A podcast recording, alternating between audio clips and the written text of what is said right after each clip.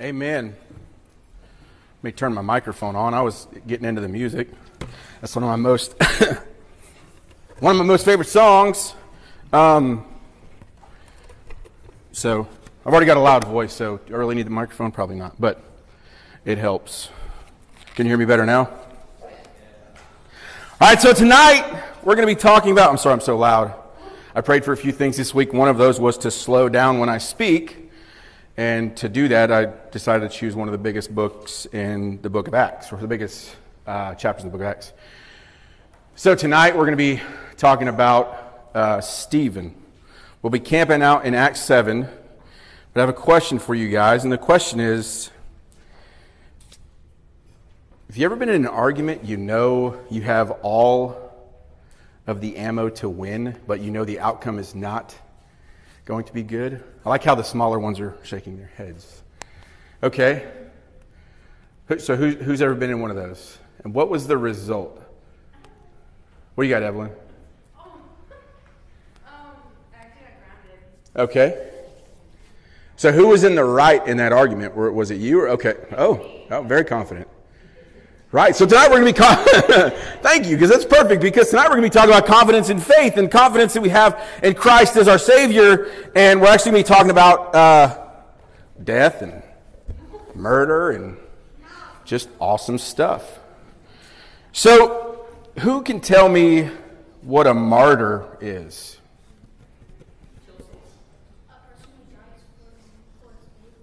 Are there any martyrs in the Bible?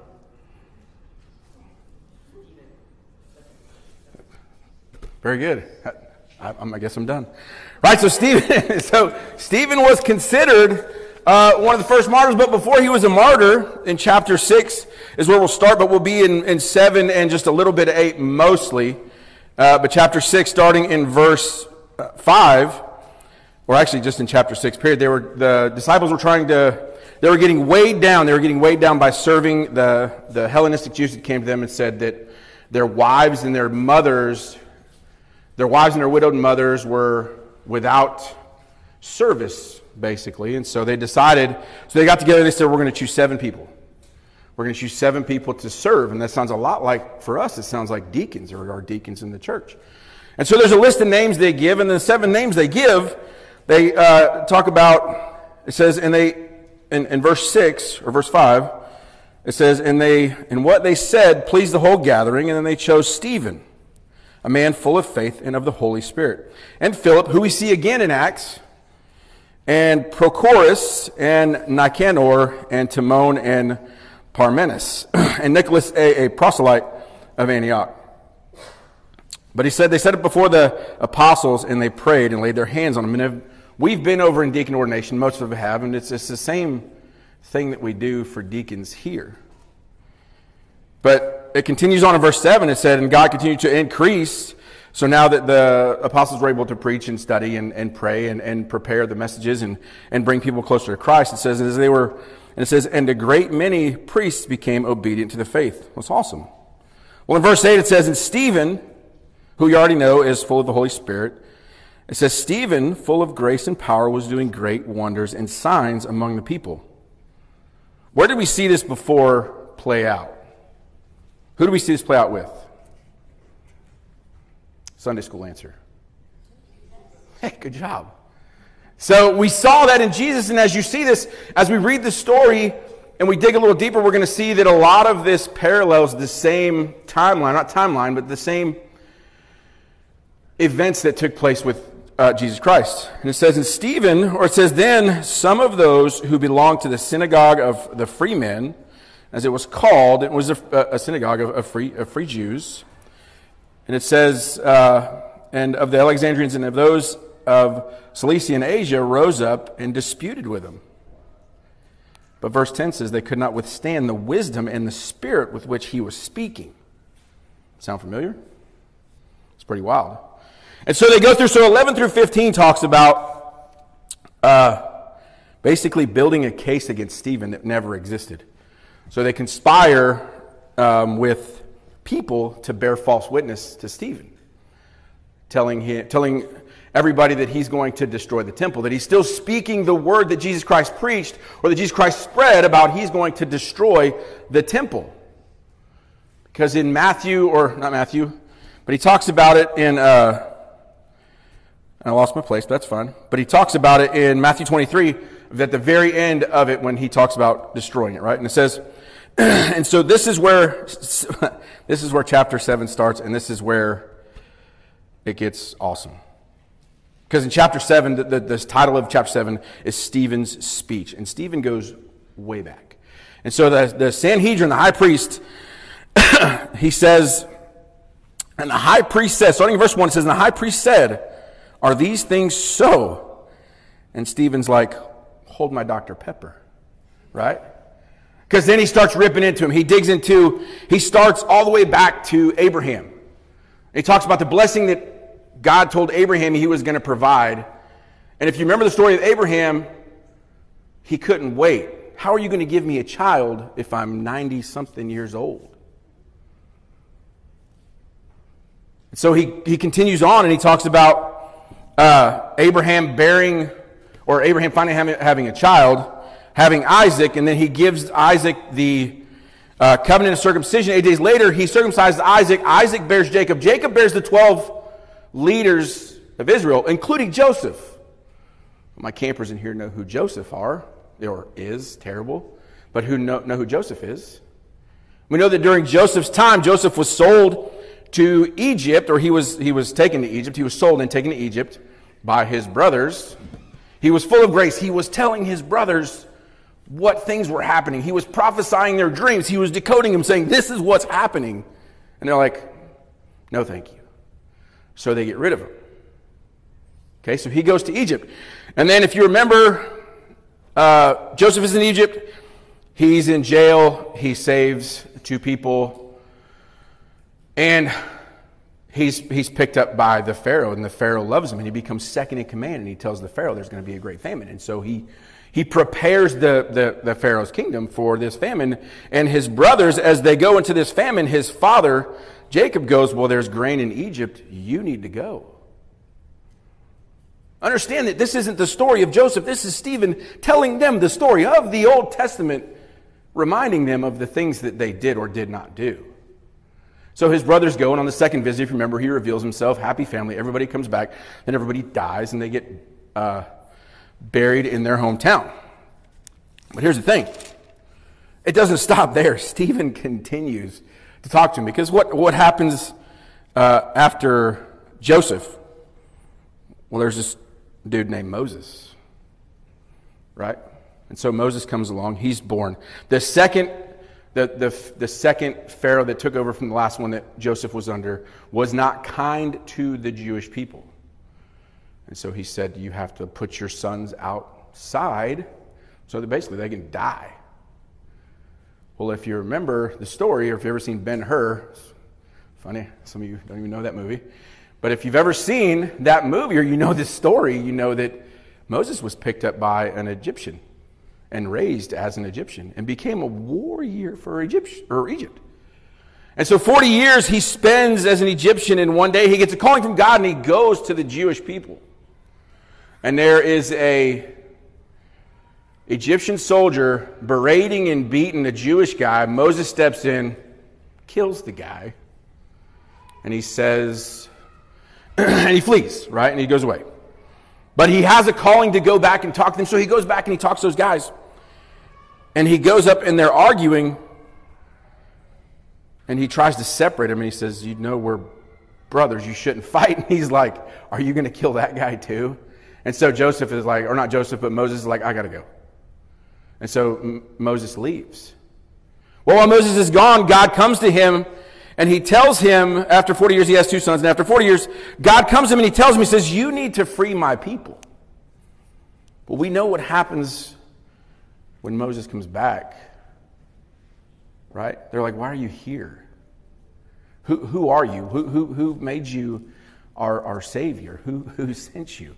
And then Moses does great and many wonders, and he frees his people from Egypt, and he takes them to the Red Sea, and he parts it. I like to think that like they're fishing, like the walls of the water, like the fish are swimming by. Either way. But he takes them through the Red Sea. He performs all these things. He t- takes them to the forest. And then what happens after that? Well, they didn't get to the promised land when he told them to. So now they're upset. So Moses goes and they talk to this is the Jews, this is Jewish people now. So then Moses goes, and then now they want a God. They want a God that they can physically see, so they make a calf. I can worship a calf because it's physical and I can see it, right? Well, again, he's reminding them of the things that the Jewish people had avoided or they didn't want to follow God's plan. And we see that all throughout the Old Testament. And this is a good, this, this book, all the way in the New Testament, is a great reminder of those things. And he keeps going and he talks about when we've made it down to uh, verse 40, where they're talking about when, when the Jewish people say, Say to Aaron, make for us gods who will go before us, for Moses has led us out from the land of Egypt. We do not know what has become of him. And so they made a calf, and in those days they offered a sacrifice to the calf uh, and an idol. And we were, and were rejoicing in the works of their hands, but God turned away. Excuse me. But God turned away uh, and gave them over to worship the host of heaven, as it is written in the book of prophets. And so we see this is from uh, Amos, and it says, Did you bring me slain beasts and sacrifices? Uh, during the 40 years in the wilderness, O house of Israel. But before we continue, I know it's hard sometimes for us to memorize like a verse, a single verse. Like we all have like our theme verse. But can you imagine him going through this and repeating word for word what the Old Testament said? I'm out. I got nothing. Right? But he's coming back at him and he says, You took up the tent of Moloch and the star of your God. My Bible says Rephan, and I looked it up and it says, or, or Repa, and he says, The images that you made that you made to worship, and I will send you into exile beyond Babylon. So now he talks about the journey where they've gotten to. They're in Jerusalem, right? And so he's talking about this journey. And he's telling them all of the things that have led up to this point that they have essentially totally dropped the ball on. Like, how many more signs do you want that your God's chosen people? He's chosen to bring you out of exile. He's chosen to bring you out of persecution. What else do you want? Well, they want a God they can see, so they make a calf. They have Aaron make them a calf, right? And it says, and so if we continue on, it says, uh, our fathers had the tent, we're in verse 44, and it says, our fathers had the tent of witness in the wilderness. And as he spoke to Moses, he directed him to make it according to the pattern that he had seen. Okay. So, verse 44, according to the pattern that he had seen. And it says, Our fathers, in turn, brought it, to, brought it in with Joshua when they dispossessed the, dispossessed the nations that God drove out before our fathers. So it wasn't until the days of David who found favor in the sight of God and asked to find a dwelling place, not in the wilderness, not the tent in the wilderness, but it has to find a dwelling place for the God of Jacob. But it was then Solomon who built a house for him Yet the Most High does not dwell in houses made by hands, as the prophet said. Now we are in Isaiah, and Isaiah says, Heaven is my throne. And he says, And the earth is my footstool. That's wild. Can you imagine? He says, What kind of house will you build for me, says the Lord, or what is the place of, or what is the place of my rest? Do not my hand make all these things? So I, I, may have told you this before, or some of you may have heard this before, but there's a, a scientist gets into an argument with God. This is just, for instance, it didn't really happen, but a scientist gets an argument with God, and he says, the, the scientist says, I can make anything. I have all of the things that I need to make anything. I can make a human. I can clone a sheep. I can do all these things. And God's like, okay, prove it. And so the man says, All I need is some sand. And God says, Use your own sand. That's my sand. I created that. So the scientist's like, oh, burn. Right? So if we move into 40, if we move into 51, this is where it gets interesting. So it talks about the buildup. He has engaged this court. Understand that it's not just one guy. He's standing. It, he's standing in a room like this and it's probably full to the brim with people that want to see him dead.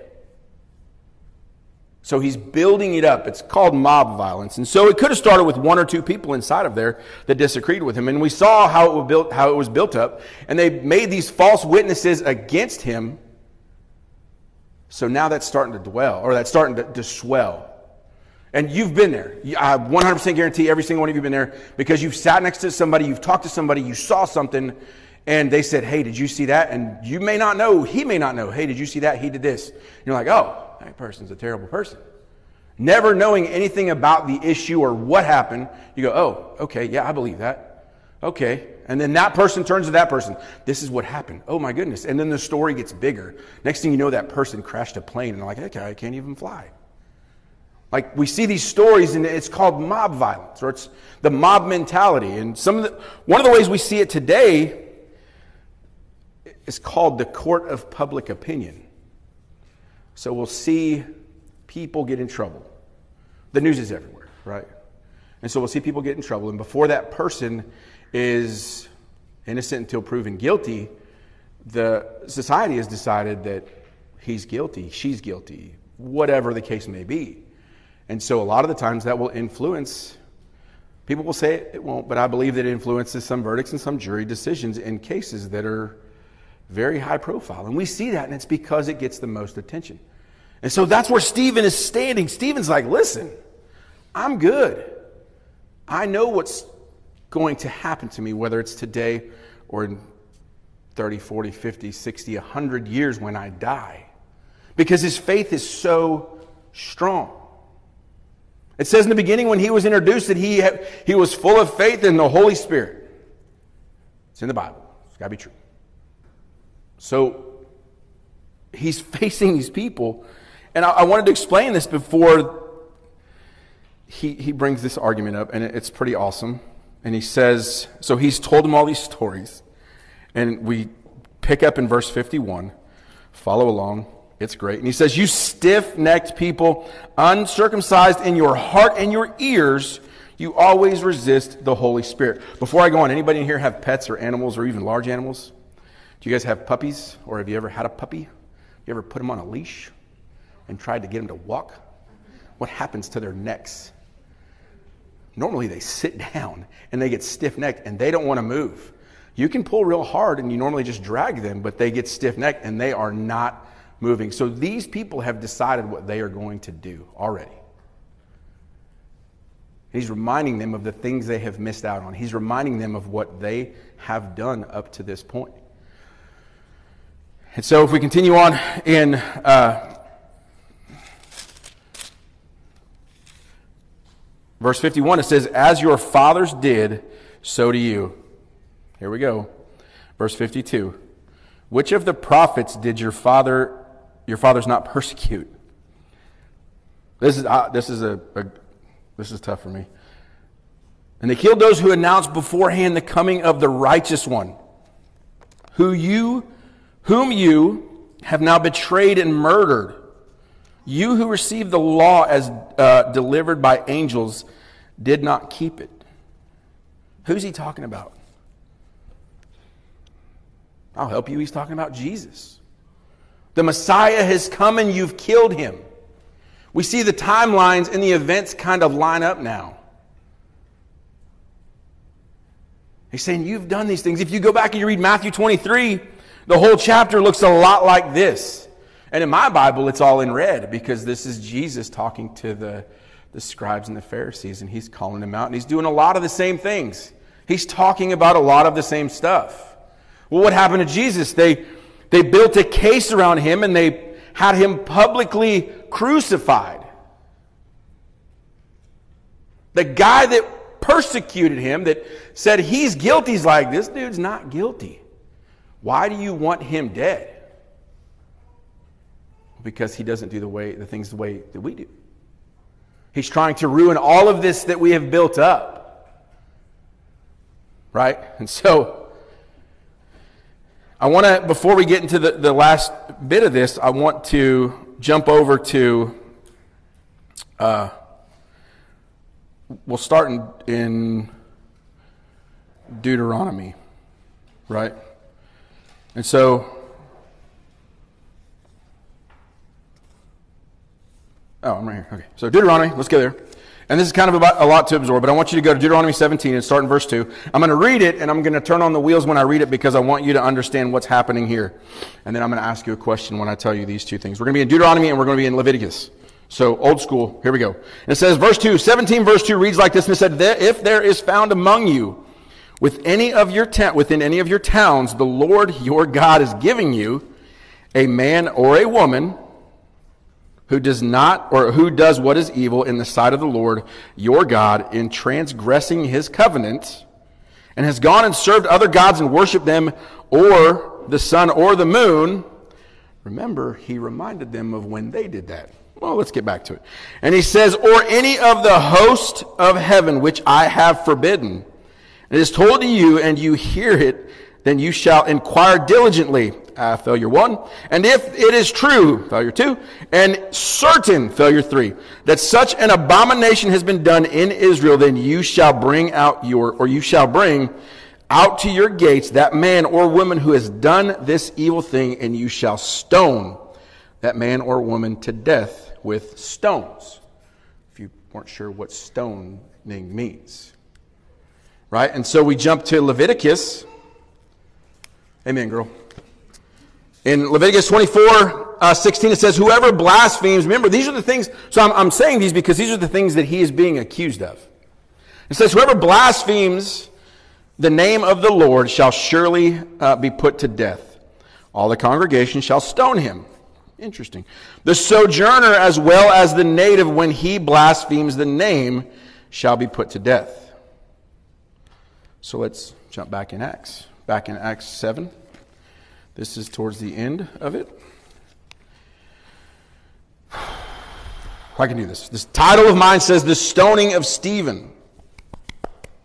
It says, Now when they had heard these things, I'm in verse 54. Follow along, please. And it says, Now when they heard these things, they were enraged. They ground their teeth at him. Have you ever been so mad like you're grinding your teeth to where they show and you're like, like everything tenses up. I can tell you because I get cramps. Like sometimes when my kids don't listen to me, I'm like, take out the trash. Like I don't take out the trash. I'm like, take out the trash. They don't take out the trash.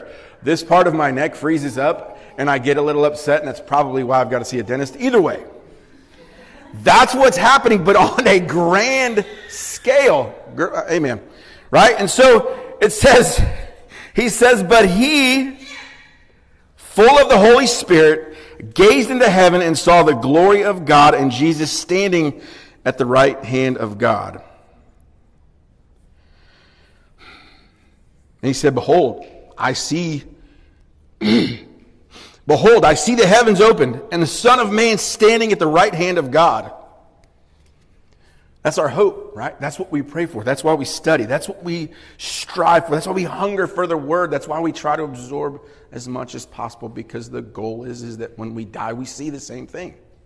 Not in this case. I want to be killed by rocks, but it is what it is. But our goal is to have that in the end. Stephen was dying for his faith. Stephen was getting stoned to death because he loved Jesus, right? Sorry. It says, here's that mob violence again. And he said, and then it says, uh, but they cried out with a loud voice and stopped their ears and rushed together. Like, I think that would be hilarious to see like running, like they're going to. But and it says, but they cried out with a loud voice and stopped their ears, and they rushed together at him, and then they cast him out into the city. So they're following what's happening here, right? And it says, and they cast him out to the city, and they stoned him. It says, and the witnesses laid down their garments at the feet of a young man named Saul. It says, as they were stoning Stephen, then called out. He called out, he said, Lord Jesus, receive my spirit. He said, and falling to his knees,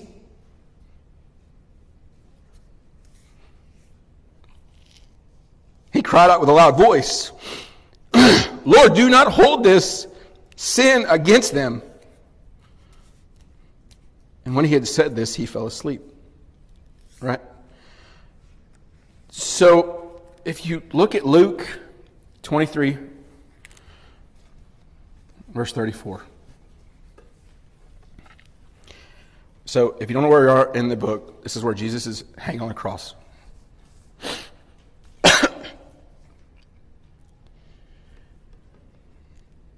And it says, or verse 36, sorry, my glasses are fogging up for some reason. It says in verse 34, it says, And Jesus said, Father, forgive them, for they know not what they do. And they cast lots to divide his garments.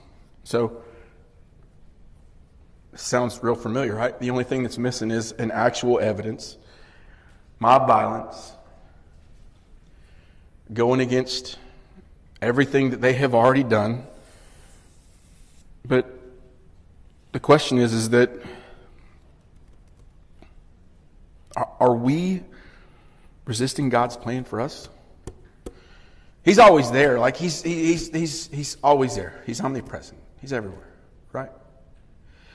And so I'm going to ask you what your relationship looks like. And I don't want you to shoot it out or blurt it out or tell me what it looks like, but I want to know if you're even on a scale to compare to what we just saw with Stephen or what we just read about Stephen. And so, what does that look like from here? Well, that looks like establishing a relationship. Stephen was still pretty young. It doesn't say, but it says it doesn't say his age, but uh, he can't be terribly old. Maybe in his thirties, if I had to guess. Um, but he had a relationship with Jesus Christ. I mean, it was it was thirty. I'm going to mess this up. Thirty-three A.D. roughly when this happened. And it says, uh, and what I wrote down was relationship, knowledge, things we build off of. But I also wrote down a hunger for the word. Because my students, my, my, students know that we always talk about in our classroom, there's a difference between reading the Bible and studying the Bible. So are you just reading your Bible or are you studying? Do you say you have a relationship with Jesus Christ or do you just or do you have a relationship with Jesus Christ? I've been baptized. I'm good. Or do you actually have a relationship? And I apologize for the glasses fogging up thing or my, my eyes are watering. But when you read the stories and when you, you understand what he was going through, it's hard. And it's hard because I've read this story. So, okay, let me give you some backstory. So, when we were told this I don't know, hey Timmy, uh, two months ago about filling in, both me and Chad, and we had discussed it for a couple of weeks, what we were going to talk about, and I had a completely different plan when I started. But for some reason, this story kept coming back, kept coming back. And so I, I just started reading it. I, I read it again, and I read it again. And I saw things happening in our lives that reflected the same thing people making decisions based off of lies. I don't want to break any hearts, but you may be some of those people. You might have heard something and, excuse me, not checked it out, and now that's truth. What you believe is now your gospel. What you have made up is now what you think is right. Um, I had a guy, this is a long story, and, and he has passed away, not from me, but he's passed away. Um, but this is when I, I, used to be a supervisor, and I'll tell you this quick story because uh, I've got a few minutes. But he called me once. There was some miscommunication, and he called me once, and he hung up on me. I'm not a fan of that. Ask my kids.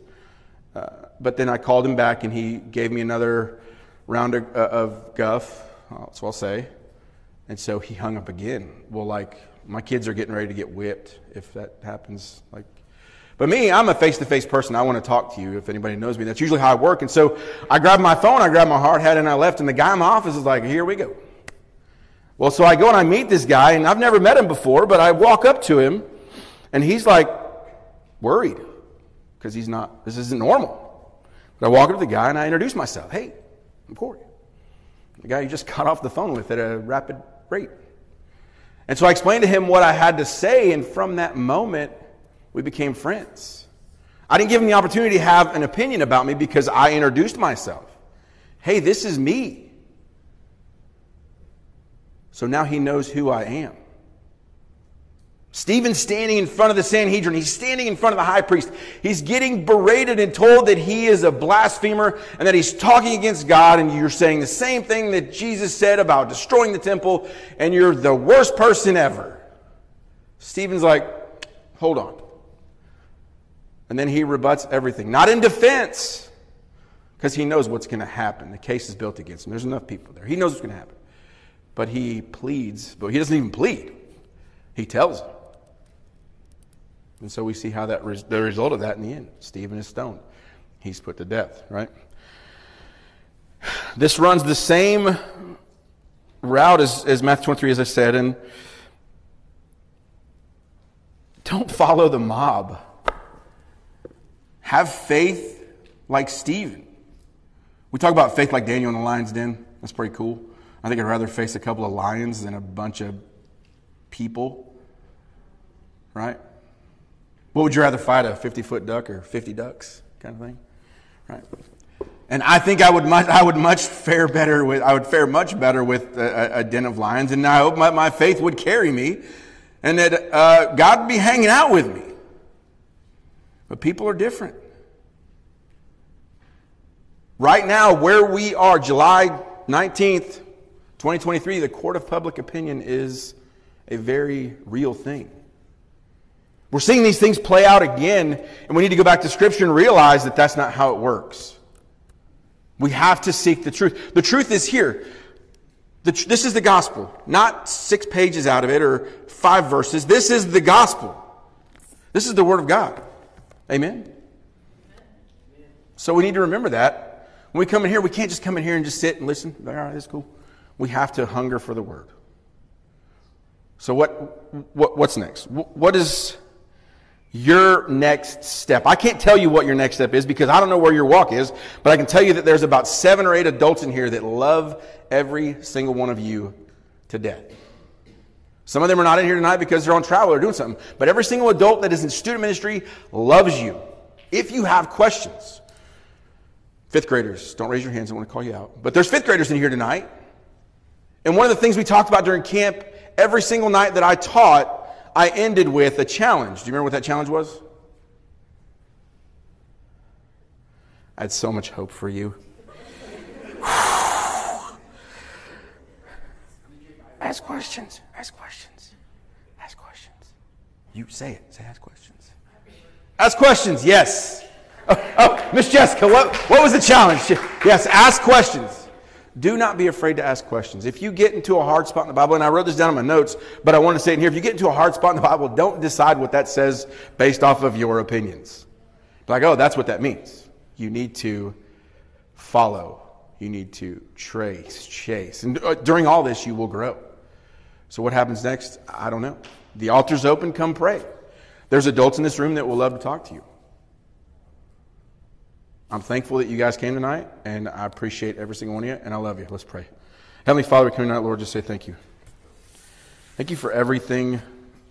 Just thank you for everything. Thank you for the opportunity to, to, to speak tonight, God. Thank you for uh, just giving me just the confidence to be up here and uh, speak your word, Lord. I just pray as we close out tonight that uh, we have conversations, that we have prayer, that we enjoy the worship, that we absorb the worship, that we remember, Lord, that when we, when we read your word, that we study your word, that we hunger for your word. I pray for a hunger. I pray for a thirst for your word. Lord, I pray the gospel lives and grows in each and every one of us, Lord. It's your son's holy name I pray. Amen.